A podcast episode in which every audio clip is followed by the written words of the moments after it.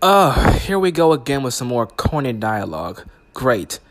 And they told me this anime was gonna be dope. Listen to this shit, the same, the same, same, same shit over. Uh, oh. Wait a minute, what the. F- Holy sh- damn, they stabbed him pretty hard. God, what, are they ripping her? F- Jesus, what the fuck? Oh shit, what? Whoa. Okay. Wow. And that, folks, was my reaction to the very first episode of Goblin Slayer. What's up, guys? It's Chuck West, and welcome to a brand new episode of the Anime Storytelling Show, formerly known as the Anime Storytelling Podcast. Very special welcome to our first time listeners. This is the show where we discuss how anime, anime music, and everything else in between inspires us to tell great stories. So here's a quick story for you. A couple weeks ago, I was in Barnes and Noble, looking through the manga section, of course. Now, I'm the kind of guy who, when I see a really dope, dynamic cover on a manga, I gotta take a picture of it. I'm not in a position where I can just buy all the manga that I want in this phase of my life, but I just give myself a reminder. I make a mental note of it. Because every now and then, when I see something that looks real dope, I want to pick it up. And this particular manga happened to be Goblin Slayer. Now, many folks have seen that the anime Goblin Slayer, the anime version of Goblin Slayer, has become quite popular in recent times. Matter of fact, it was named number three on anime trending in the top five trending anime of the past season. On top of that, many of my fellow anime podcasters, shout out to What's Awesome, shout out to Kid Benji, shout out to Anime Nerd, and shout out to Animanga Nation when we had our discussion a couple weeks ago, Goblin Slayer came up. And I was convinced. I had to watch it. So I finally got around to it, right? And it started out. It was a good scene at first the opening scene is always something that will define the story to come. Starts off dark. You see some drops of blood. You see some water dropping. You can tell you're in a cave. And then you see this little girl. She looks scared. I thought to myself, wow, this is about to be pretty heavy who knows what kind of trauma could ensue on this anime. Thank God I saw that anime, uh, or rather the manga cover. Thank God I checked the re- reviews on Anime Trending, and thank God my fellow podcasters brought it to my attention. But then, this little girl looked into the screen and said, I want to be an adventurer. I said, oh shit. No, no, no. Stereotypical corny anime dialogue. I said, fuck. The manga steered me wrong. The reviews steered me wrong. My fellow podcasters. I said, oh boy.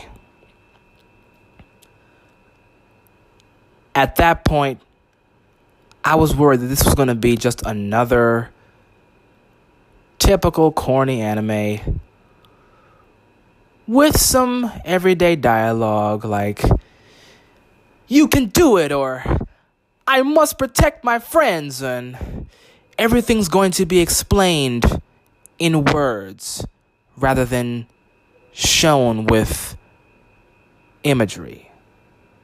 Imagery that implies what's to come. Imagery that can communicate a situation and can communicate it well without characters having to say a ton.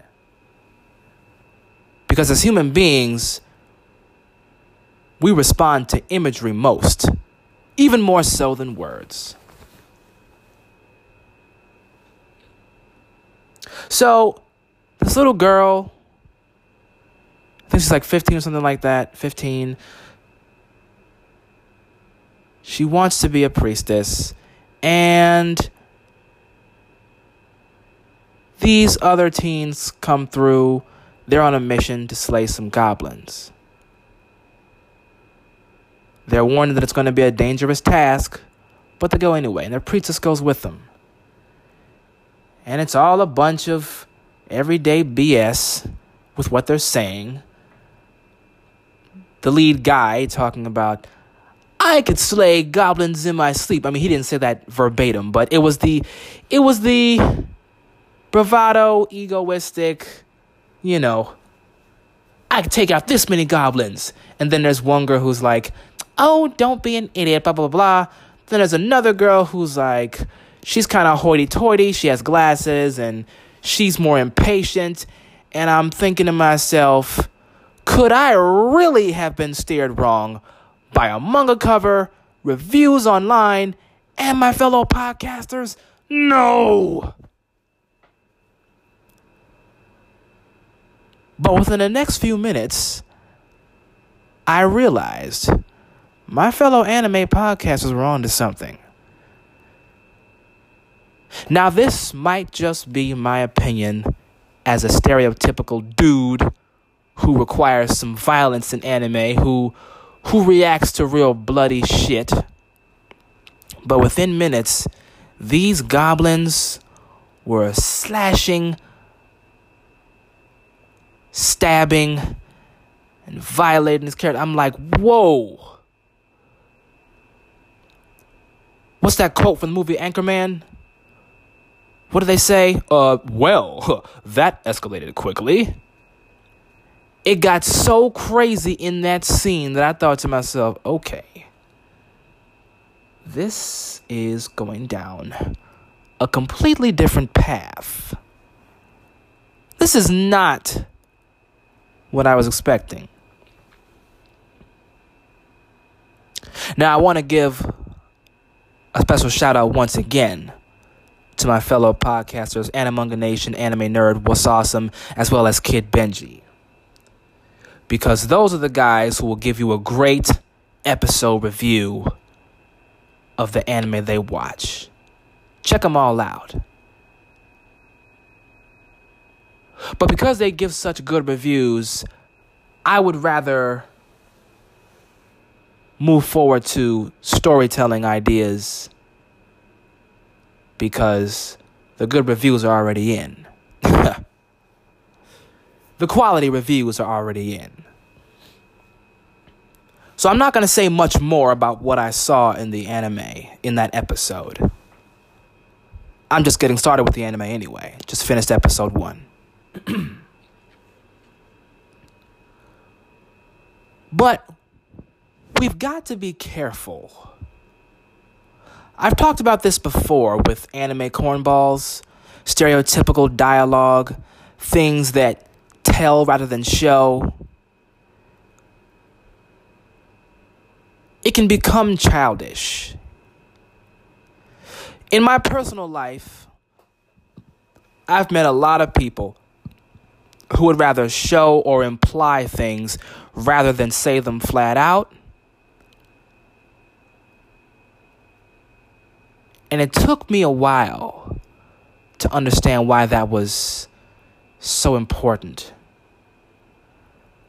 That stereotypical dialogue at the beginning of Goblin Slayer is why some things are better shown than told. However, I will say that the change in vibe when those goblins attacked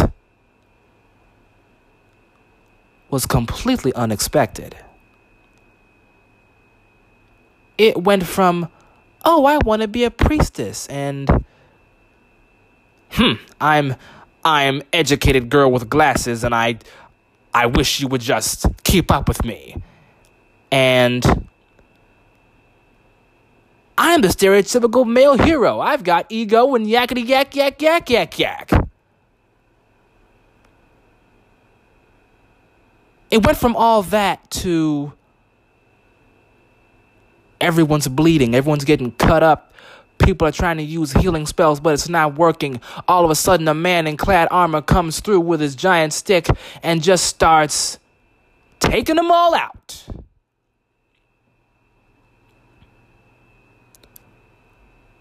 That went from corny zero to gruesome 100 real quick. So, what's the storytelling tip here?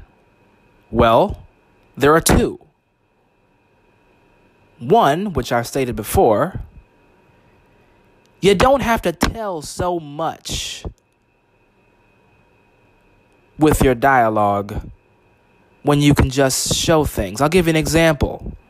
This girl who wanted to become a priestess, she was at the uh, organization that pretty much gives out assignments to priestesses and healers and other warriors who go out to handle the problems throughout the land, goblins included. All they really had to do would show a piece of paper with this girl's name on it and what she wanted to do and maybe the lady at the desk could have said a few words but dialogue could have been cut down. Remember being able to show with imagery rather than telling you know? You don't have to say i'm getting real angry we just need to see images of maybe your fist clenching or your teeth gritting. Maybe a little bit of sweat dripping on your forehead when you get angry, you feel heated. You know what I mean? That's the first storytelling tip. Second one be able to surprise your audience. When your audience thinks that the story is going to go one way, maybe the vibe is you know, maybe it's corny, maybe it's relaxed. Being able to switch it up on them can really grab your listeners' or viewers' attention. Why? Well, when our audience gets used to a particular vibe or a particular vocal tone. We become comfortable and complacent. We're watching or listening. Our audience is watching or listening. But we might zone out a little bit. The way to keep that from happening is to have a dramatic change of pace.